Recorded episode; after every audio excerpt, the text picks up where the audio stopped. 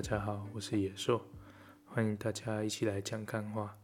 那今天呢是十二月六号，现在是晚上的十点五十一分。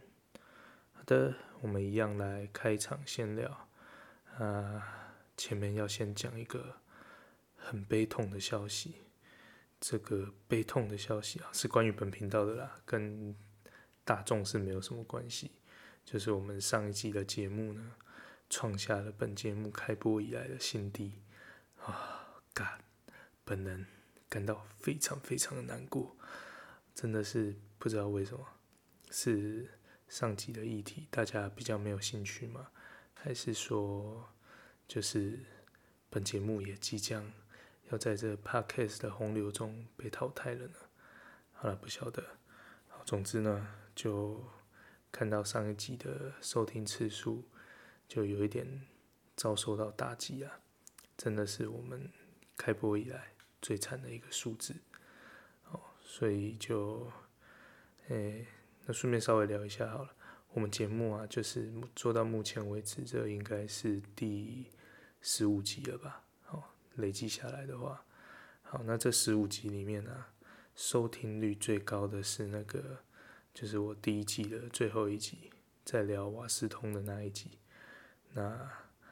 这一季我也不知道为什么那么多人听，好，但很开心呐，就聊工作上的事情，相关的事情，大家会愿意捧场，好，所以本集会稍微蹭一下那一集的热度。好，那除此之外呢，就是我相信重赏之下必有勇夫，就当然既然都录了这个节目。就会希望说，未来它能够有，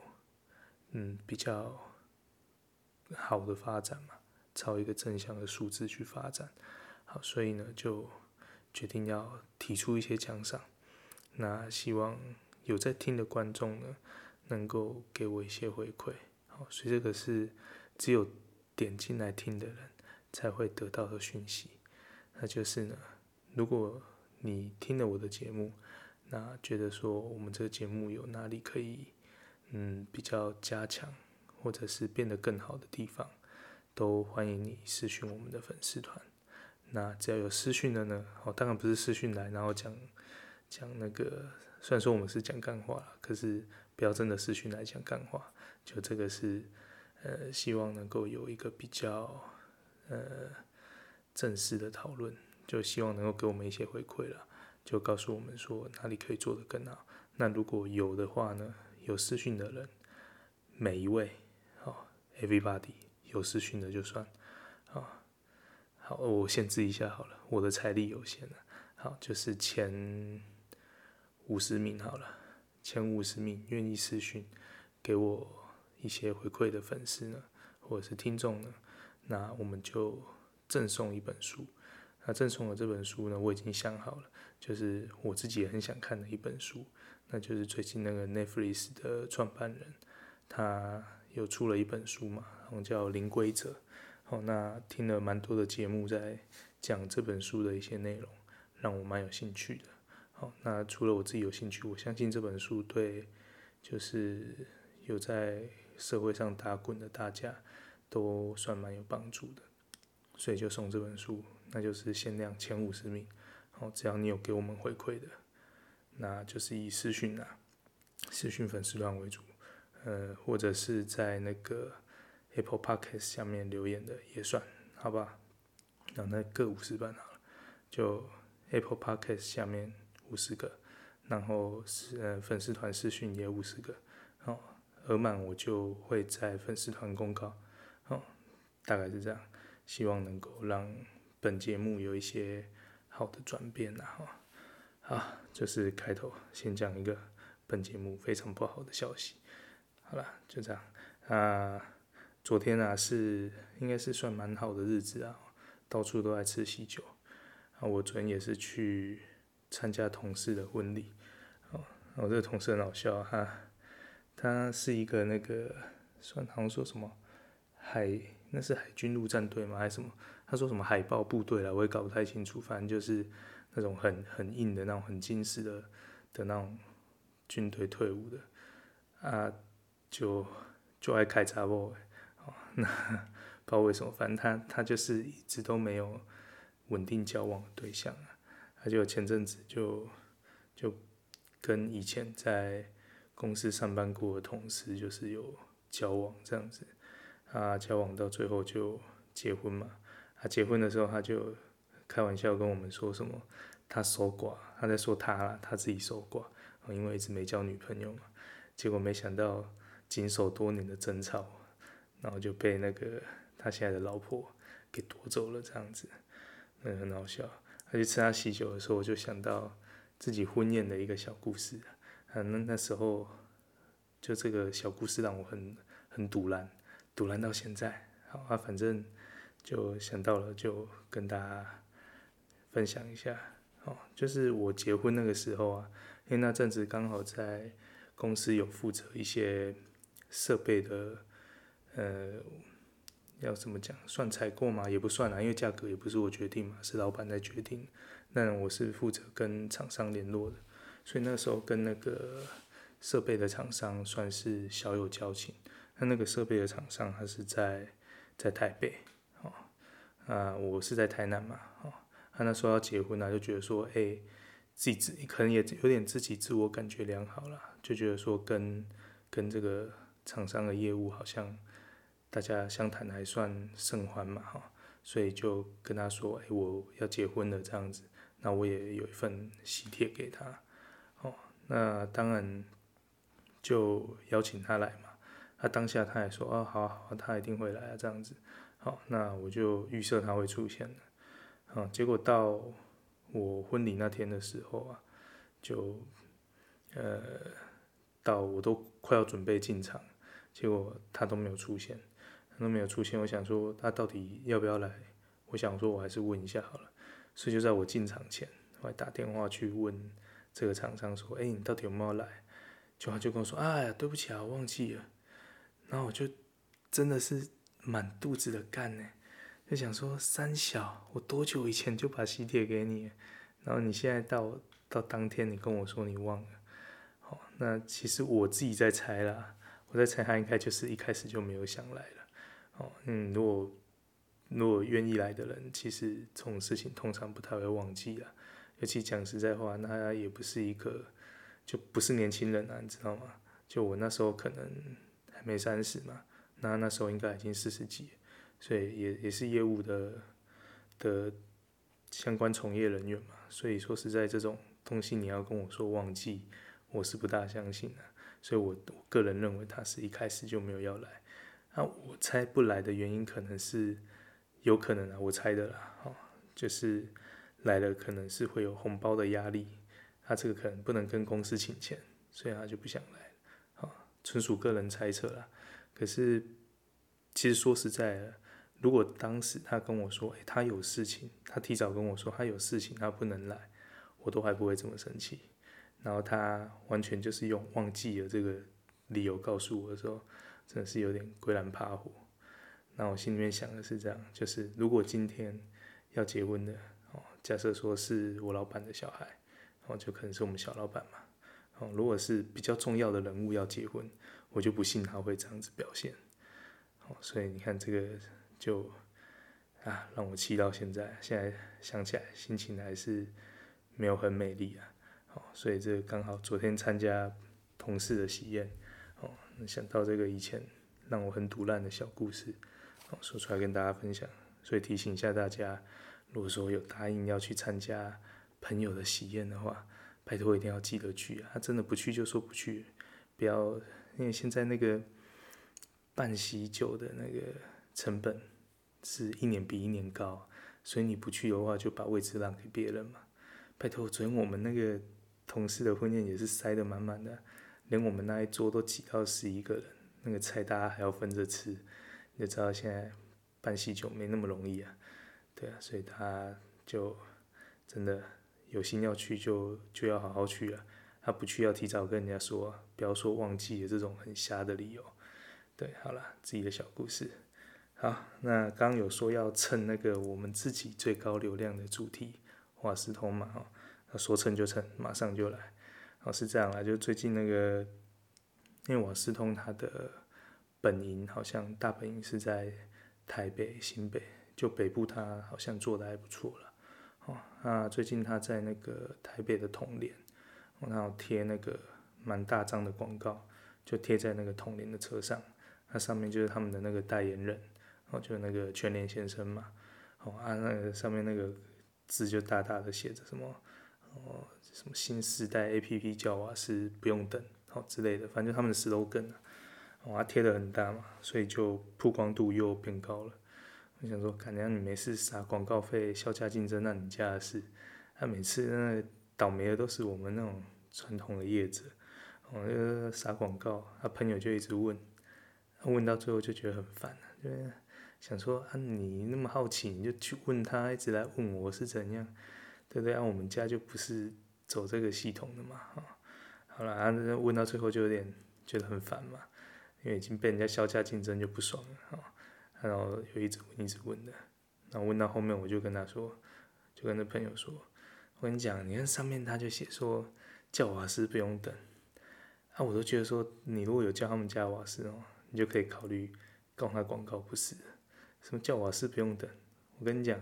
等最多的就是他们家的那种模式，啊，你仔细研究一下啦，因为我现在发现他如果是隔天的。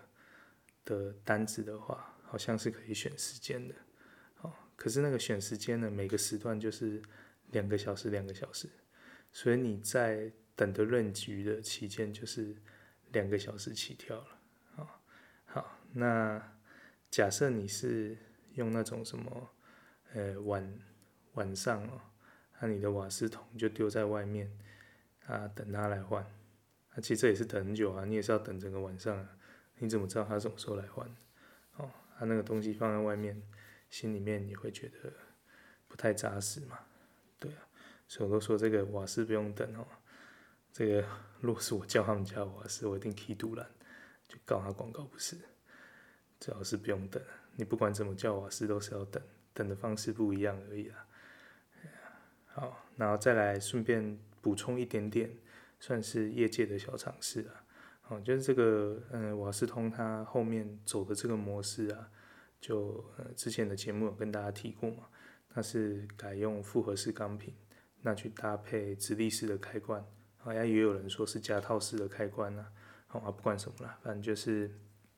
它的这一种，呃，跟传统那种锁螺丝上去的那个锁螺纹调整器锁螺纹上去的那一种方式的，呃，开关呢是。有个不一样的点要注意，就是它那个夹套式的调整器哦，他们都说调节器，哦，无所谓了，反正就是一样的东西。这个东西你如果真的有换他们的东西的话，那在使用上的话要尽量小心，不要让脏东西跑进去那个调节器里面，啊，因为它里面如果说跑太多脏东西进去的话，就因为有一些业者。认识的，他们之前有用过，那他们是说这个东西如果有异物卡住的话，你可能会有微量渗漏的问题。好，那到底是多微量，我是不清楚，因为我们家没有用过，那是听其他同业说的。好，那就是说，如果你有用，就要注意。他如果说有闻到那个瓦斯的味道的话，就一定要请他来帮你检查，看是不是有类似这个异物。卡在里面的问题，这样子，好，这个跟安全有关系啊，所以知道了这个讯息，就在节目里面提醒大家，顺便蹭一下自己的热度啊。好，那本周的呃娱乐的更新啊，Netflix 的新番，这一次这个礼拜来看了两部，第一个是先讲国外的东西啊，就是看了韩剧。驱魔面摊，那这个好像是一个韩国的漫画改编的连续剧。哦，可是说实在，我看第一集的时候是看得有点痛苦，就是里面有一些安排还蛮奇怪，就是不太合逻辑啊。然后看起来也会觉得就是有点莫名其妙这样子。哦，不过你到第二集开始之后，就会比较变好一点。哦，因为你就比较能够融入它的设定啊，哦，那剧情的铺陈也会开始变得比较精彩一点。好，那这部片呢，它的主要内容其实就是有那种都叫驱魔面瘫的嘛，所以当然就是会有驱魔啊，什么抓恶鬼啊这一类的剧情。好，那同时呢，这个戏目前看来，因为我现在看了，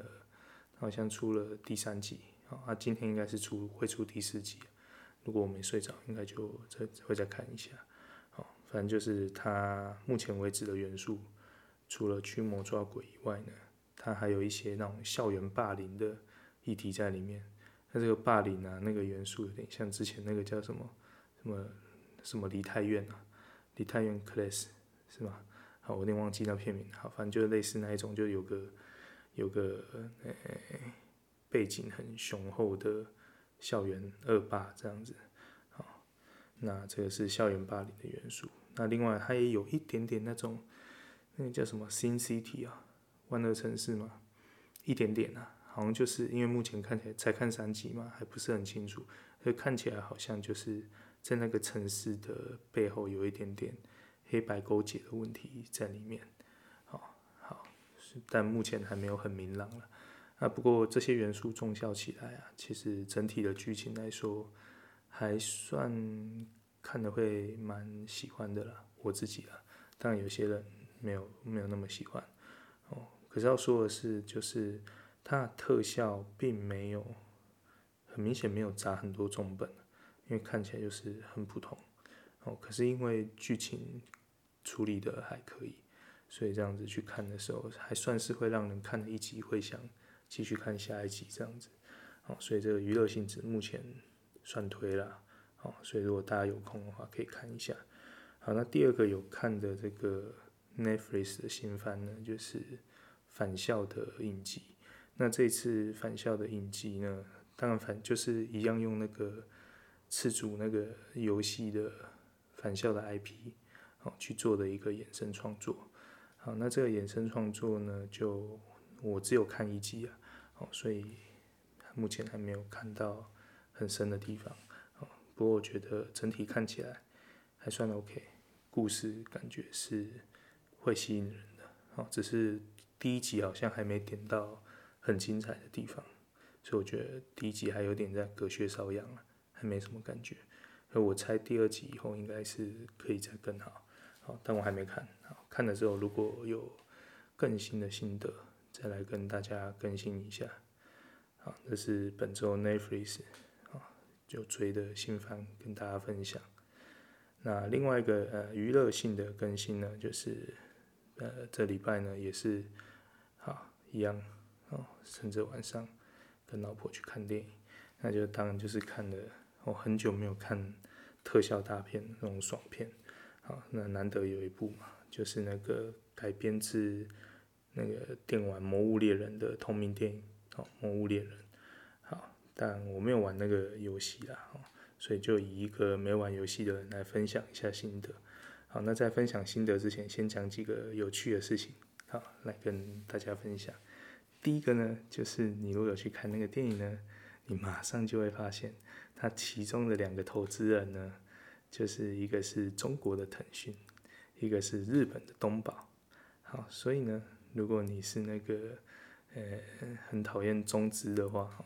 这部可能就你就可以跳过了。好，那我虽然讨厌中资，不过我更爱看电影，所以如果我觉得电影吸引我，我还是会看。啊，重点是我是进去才知道了，所以也没办法了。好，啊，另外一个是，如果是你痛恨日本人的话，比如说你觉得日本是跟你有不共戴天之仇的人。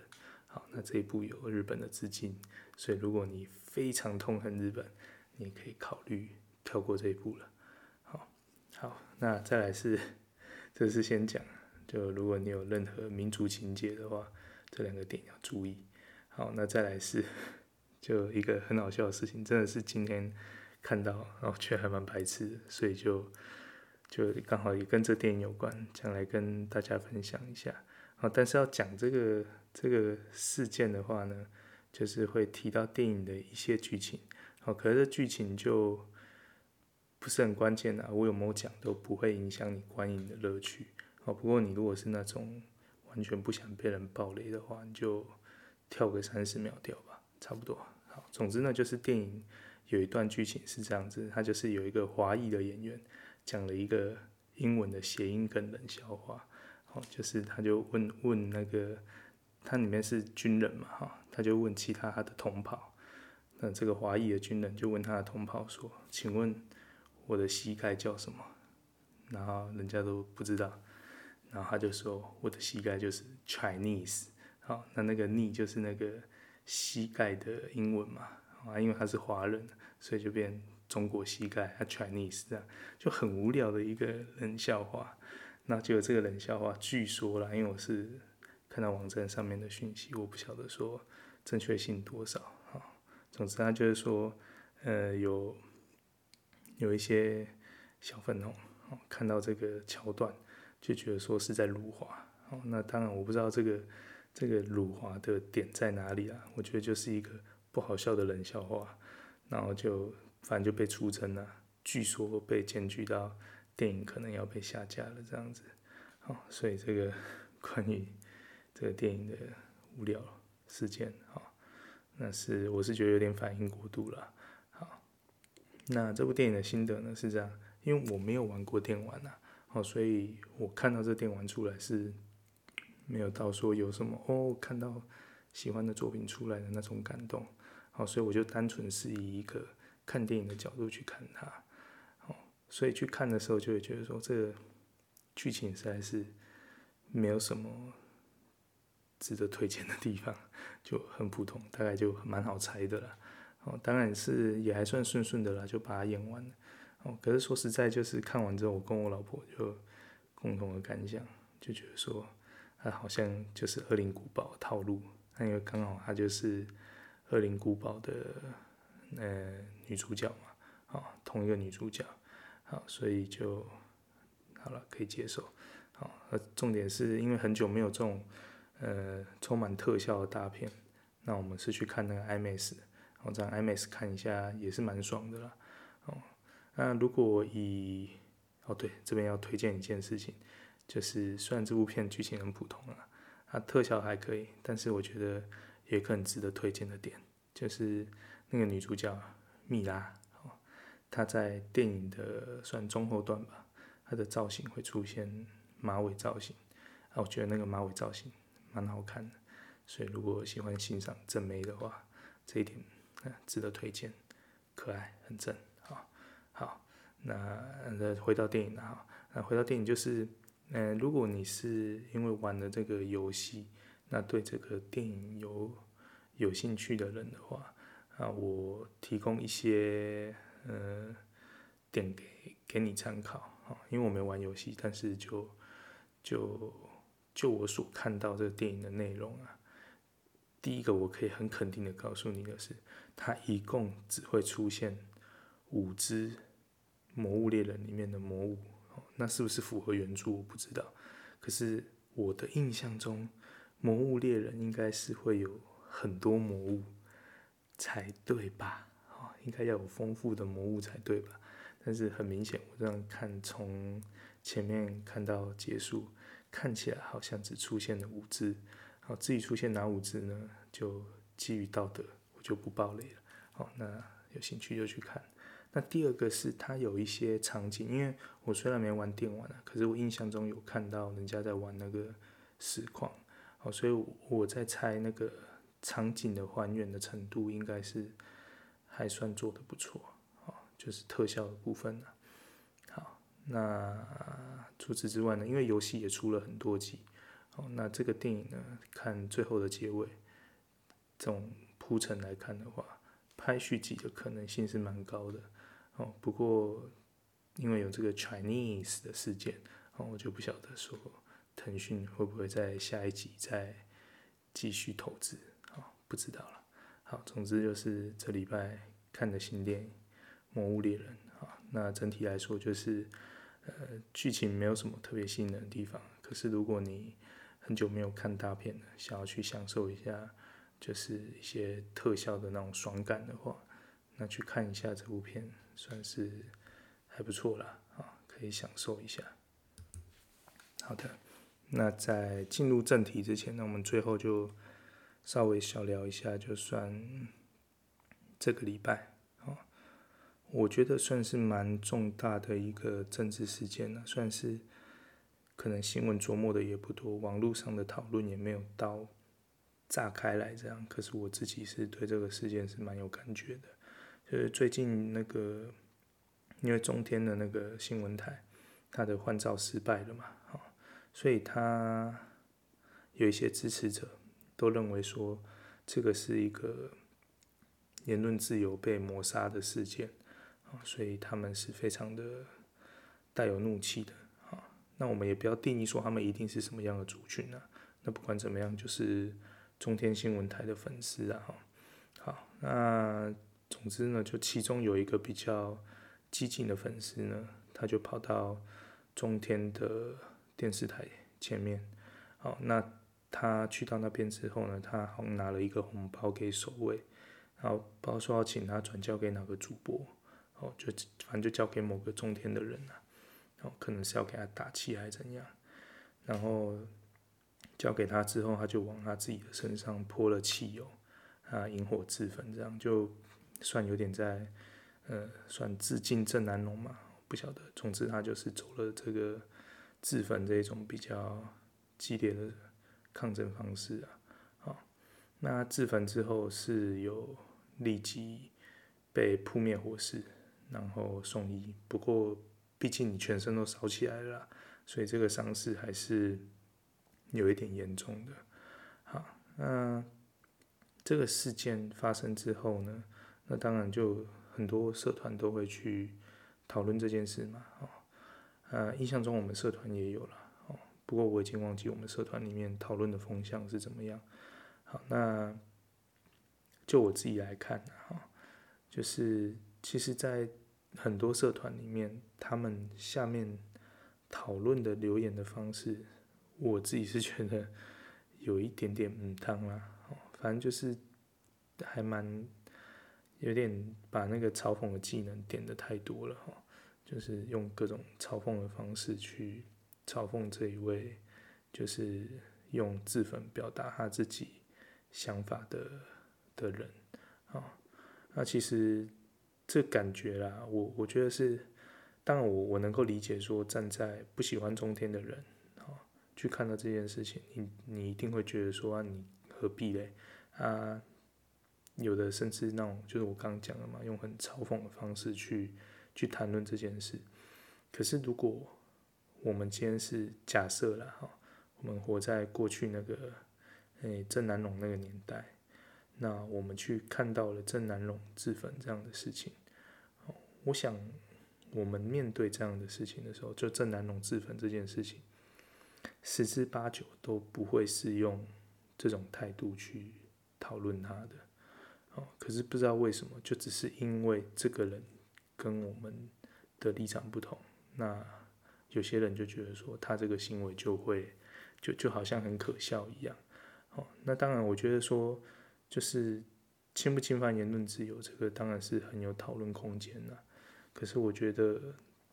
他终究是用他的方式表达他的立场。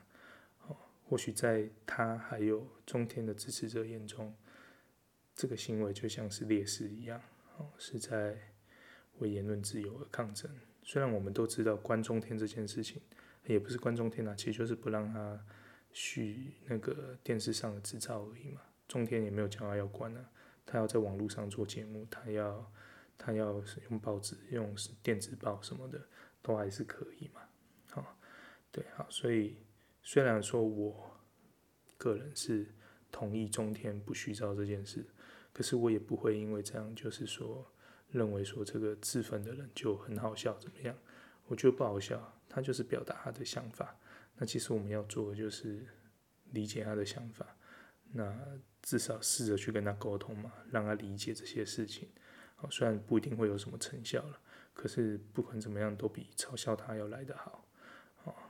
那不过很妙的一件事啊，他在那个自焚前好像有讲了一个点，我记得这个是很奇怪。他说什么？就是为什么要把那个王佑正 fire 掉？哦，可是这个把王佑正 fire 掉的是中视集团啊。这跟政府一点关系都没有。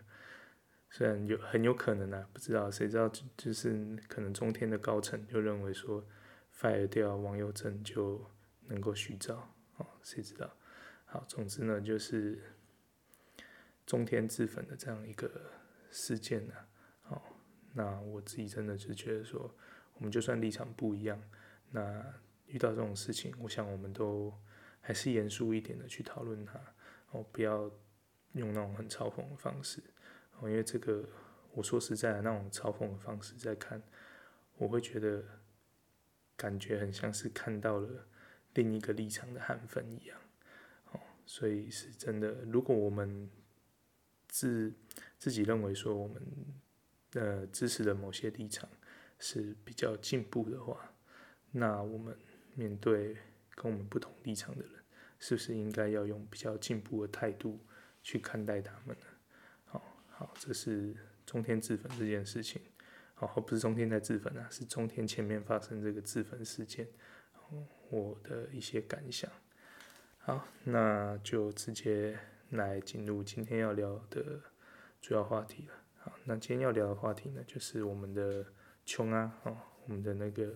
苏贞昌院长。好，那为什么会突然想要聊这个话题呢？其实就是前几天。应该是我忘记哪一集的了，反正就是因为我很爱看那个眼球中央电视台，然后他们某一集的那个节目就有揭露那个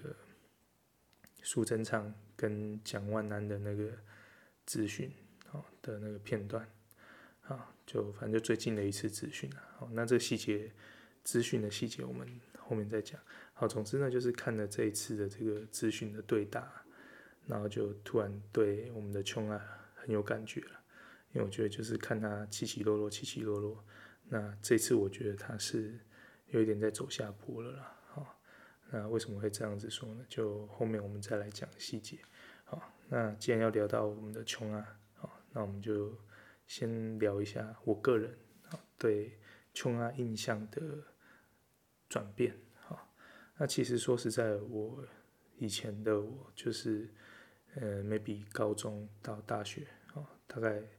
反正就呃出社会以前啊，算是对社会就是对政治的东西，其实没有那么的关心，哦，所以假设是那个时候发生学运，搞不好我根本也不会那么 care 它，哦，不过因为学运发生的时候我已经出社会了，所以那时候对学运还算是小有关注这样子，好，不管怎么样，反正就以前，哦，不关心政治的时候。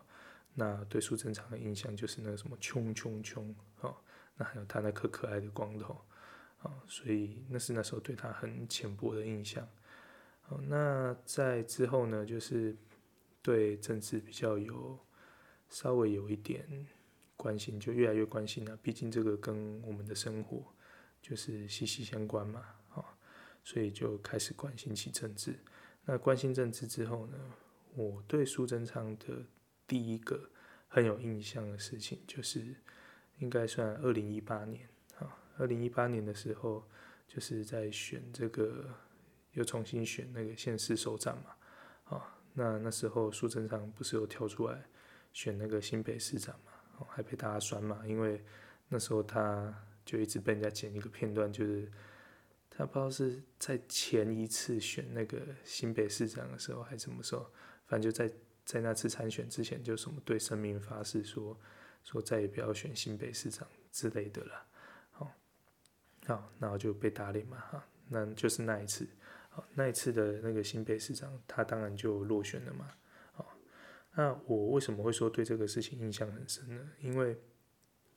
胜选的话会有胜选之夜嘛，哦，那他落选的时候，他其实也是有一个落选之夜的，哦，他也是出来。就是宣布败选，然后也是对支持他的人说抱歉跟谢谢嘛，这个就是很 SOP 的事情。好，那在走这个流程的时候，我会说印象深刻，是因为在走这个流程的时候呢，其实我觉得他那一次的说话蛮真诚感人的。那尤其是那个当下那个气氛，因为我会说感人，是因为。他就是一一的介绍他的工作团队，然后那个时候，就我印象很深的就是他那些工作团队的人，每个都很年轻诶。我那时候已经三十几岁，那些人比我还年轻。哦，他们那些可能搞不好都二十几岁而已，就是很年轻的人跟着苏贞昌打那个选战。哦，那那些人是真心的为苏贞昌的落选而落泪。哦，那我看到那个落泪是真的蛮感动的。哦，然后那个苏贞昌还一个一个帮他们，就是拍拍啊、打气啊，说啊不要哭了，怎么怎什么之类的。细节我忘记了，然后没办法记住每一个字，可是我永远记住那个气氛，真的很感人。哦，真的是看得出来，那些年轻人是真心的支持苏贞昌，那苏贞昌也很真心的，就是在安慰他们。好，这是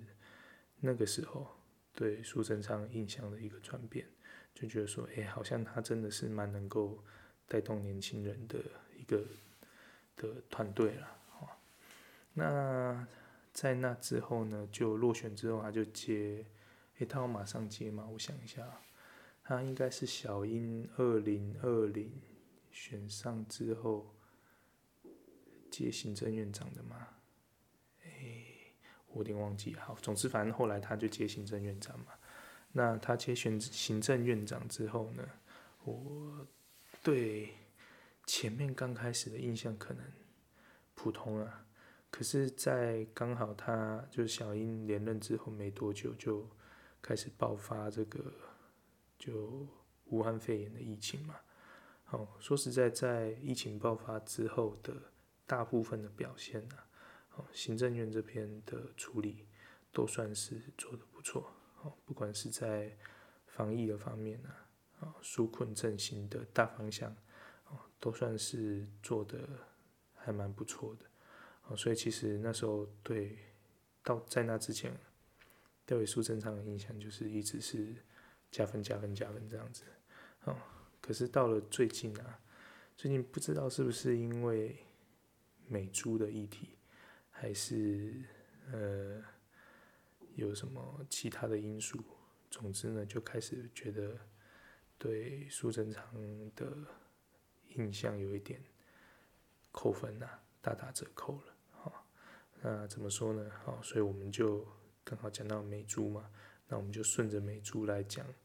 他跟蒋万安之间的那个对决，好，就质询大战。好，那第一 round 呢，好，第一回合，哦，就是应该大家都很有印象，就是蒋万安在咨询那个，就是美猪要进口这件事嘛。哦这个是更之前哦，很之前的事。好，那在咨询的时候呢，苏贞昌就问他说，问蒋万安说，哎，你有没有吃过美猪？啊，蒋万安一开始避而不答嘛，啊，苏贞昌就。就酸他，就说啊，你都不敢讲，啊，结果结果讲完就受不了激嘛，年轻人就沉不住气，中了老狐狸这一招啊，啊，反正他就是回答说，对了，我吃过了，他又怎么样？他就苏贞昌问他说，啊，那你有出什么事吗？他讲完就顺着说，没有啊，然后苏贞昌就说，啊，对啊，这样不就没事？哦，他就这一段被人家剪出来，很多地方都有引用，我觉得说实在这一趴。那个苏贞昌算赢得蛮漂亮的啦，哦，这个真的是反将人家一军哦，而且用的很，真的是蛮厉害的哦。这个蒋万安瞬间就被被击溃了，他所有前面的咨询啊，就都好像一点力道都没有了哦。这是第一次啊，第一第一站哦，那会让我们想要聊的这个第二站呢，就是最近发生的嘛。哦，那这一次的咨询，我说实在的啦，蒋万安的咨询算表现的还不错，他要打到一些就是呃这个来猪议题的重点嘛。我们上一集其实有聊到说，就是他们国民党在在那个立法院里面用那种丢那种猪内脏啊、猪脑啊，会不会？啊，这个方式是不太好的，因为弄得很脏嘛，画面又很不舒服。啊然后重点是你其实就没有用到你立委该用的权责啊，哦，那对比之下呢，蒋万安的这个咨询其实还蛮拳拳到肉的，哦，就他就有针对一些哦，比如说莱猪你能不能标示啊，然后还有剂量的问题啊，哦，然后甚至还提了一些说他去实际去跟那个去走访屏东的猪农，哦，去得到了一些讯息，哦，可是他在咨询这些议题的时候啊，就因为我们要聊的是苏贞昌嘛，所以我们就反过来看苏贞昌面对这些咨询的表现。说实在，他那一次在面对咨询，他的回答的方式完全就是在闪躲所有的重点。哦，人家在讲 A，他就讲 B。然后人家在讲 B，他就讲 C，就完全没有打算要好好回答蒋万安的问题。然后甚至他，诶，我想一下，应该是讲到屏东猪农这一段，我若没记错的话，就是在讲屏东猪农这一段的时候，好像是那个苏贞昌就问他说，因为蒋万安说他要去去看屏东的猪农嘛，然后那个苏贞昌就问他说啊，你是是去看哪一件？屏东的猪农我都很熟，这样子，好，那讲完就说，这我当然不能讲啊，好，那说实在，他讲这个我觉得蛮合理的，本来我们就是要给予一个保护吹哨者的心态嘛，哦，就人家告诉你他真正的心声，啊，你什么都讲出来，那万一真的害他被查水表还什么的，也是不太好嘛，哦，所以我觉得老实说，讲完这个回答没有什么太大的问题啊，好，因为今天。今天就是举一个例子出来嘛，那我觉得说有必要讲到说是谁是哪一家嘛，好像就没有那么那么必须嘛，所以我觉得他回答是 OK 的。可是这个时候啊，那后面不知道是谁啊，我不知道是哪一位立委或者是哪一位官员，笑得很大声呢。你们去找那个诶眼球的那一集影集，真的是超级没水准的。你讲那咨询是很正常的咨询，哦，这个问答我觉得是完全没有问题的，哦，结果后面都不知道笑三笑，然后就瞬间让那个，就那个，呃、那叫什么？立法院的那个水准啊，就降低了很多。人家在咨询，你在笑什么？那我就觉得超级丢脸。如果真的是民进党的立委的话，说实在。好好检讨一下，在立院的殿堂，人家是认真在咨询，那结果你在后面这个笑这种不该笑的啊！那当然就就就这一次的这个咨询呢，就我就觉得说，呃，我们的那个琼啊表现就没有那么的好了。说实在的，因为人家真的是在咨询你嘛，那你不好好回答问题就算了，然后还讲这些无谓不为。好，那刚好也顺带在这个话题里面，他好像就是有提到某一个屏东的猪农，那他是那个国民党的中常委，那他就是他养的猪有要出口到日本的样子，哈，那总是因为要出口啦，所以就可能苏贞昌就去做个剪彩还是什么，然后他就把这事情拿出来讲，然后他就说什么。这个国民党的中常委啊，也很支持政府啊。好，那说实在的啦，在那个咨询的情境跟脉络之下，你会觉得他在说的意思，好像是在说屏东的那个猪农很支持政府的来猪政策。啊，那其实因为这会有误会嘛，所以他讲完这个，他答完这个咨询的隔天，那个猪农的公司就有发。公开信哦，去澄清哦，就说呃，苏贞昌的确是有去他们那边啊，可能参加一个类似剪彩仪式什么的，没有错哦。可是第一个，他们老板当时是不在，就是那个国民党的中常委是不在的。我猜是有点刻意回避啦，啊，毕竟是老板嘛，那不出现应该蛮明显。为什么大家应该都知道？好，那。除此之外呢，那个屏东的猪农公司呢，养猪公司也说，就是他们没有，就是支持政府的那个来猪政策这样子。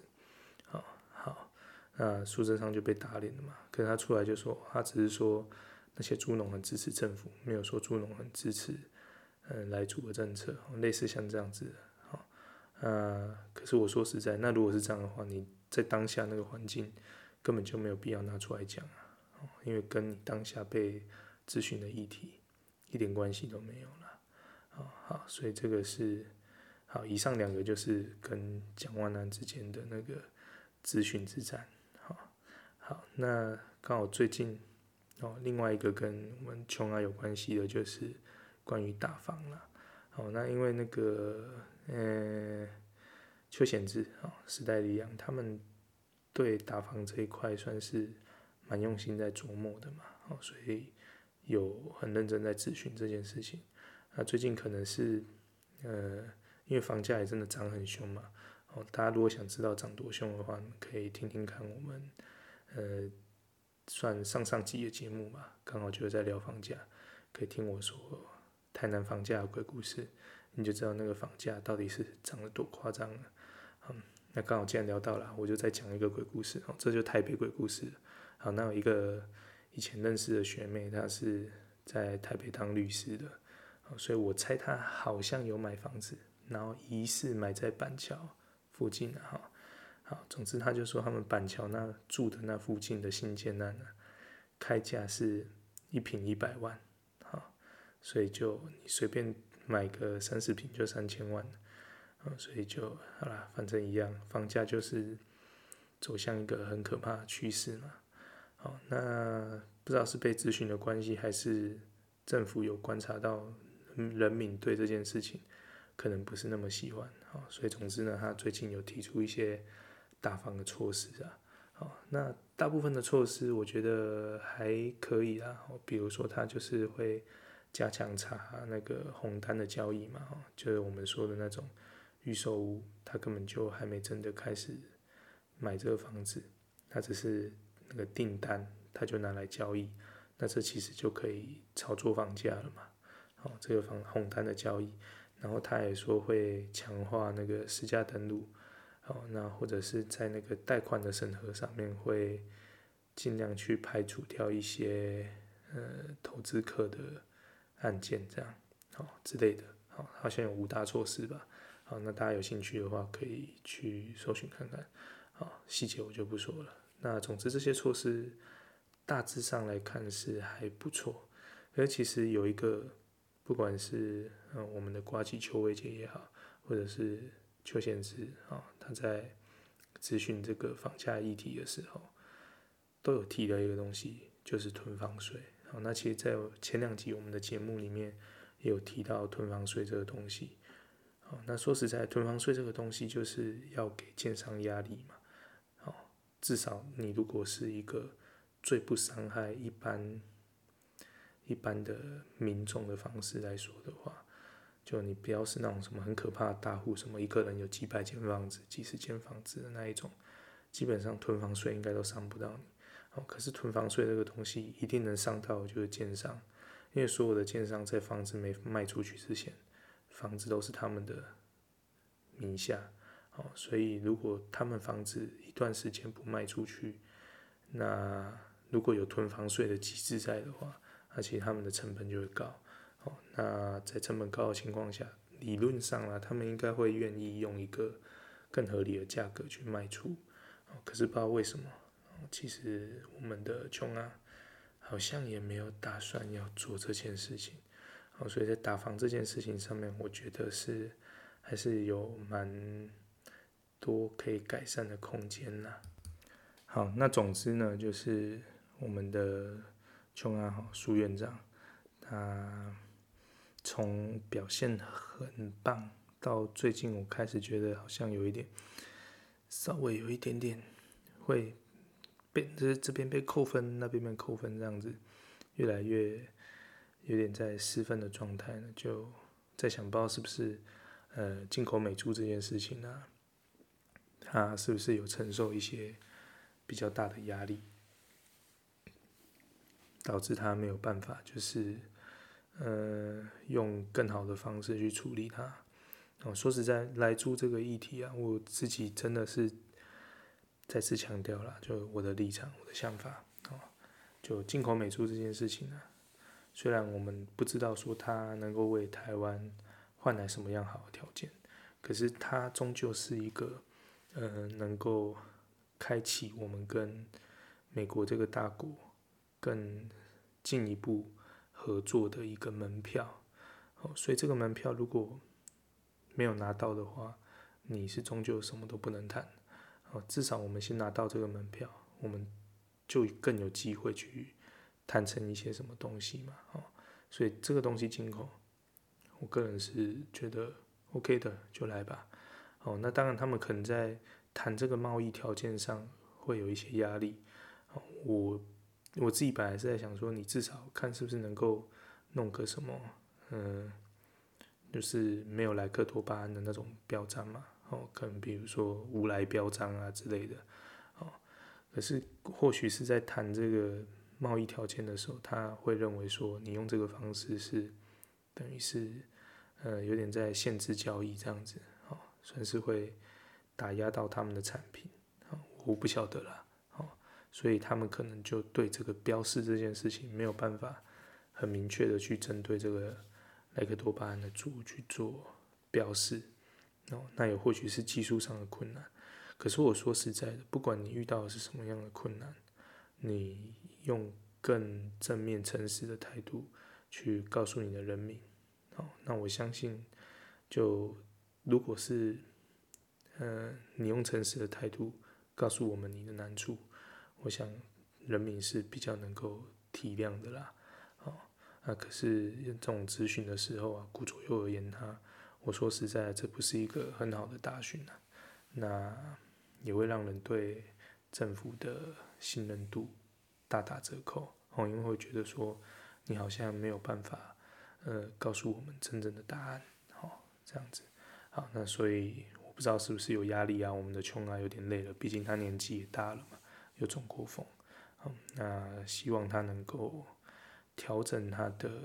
一个 tempo，哦，恢复到那个。防疫期间，那个很棒的状态的院长，好，那也希望来主这个议题能够有一个完美的结果了，哦，至少在拜登上之前，看能不能让台湾有一些比较有保障的条件，赶快谈成，哦，剩没几天了，好，加油，好吗？好，那就，嗯，我们的琼啊的话题就聊到这边了，那节目的最后呢，我们一样要。用一首歌来送给我们的琼啊，好，那既然要送给我们的琼啊，那我们当然就直接送他的琼琼琼，啊，送给我们的苏院长，希望他能够继续的琼琼琼，啊，做出一个好的结果，好，那这次就没有改变的啦，我们就原曲直接送给我们的院长，好了，那就来咯，琼琼琼，提出信心往前冲。冲冲冲，踏遍天下我上勇。冲冲冲，行找着我的心中最美丽当初坚持的理想。若心中充满热情来冲，一定成功。好了，那今天的节目就到这里了。好，那如果喜欢我们的节目呢，欢迎到 Apple Podcast 给我们五星评价。好，那如果有任何想跟我们讨论的事情，要聊天要下杠的事情，都随时欢迎到我们的讲干话粉丝团私讯留言。那那今天的干话就讲到这边了，好，谢谢大家的收听，好，祝大家未来每一天都能够过得相当的愉快。好了，就这样了，拜拜。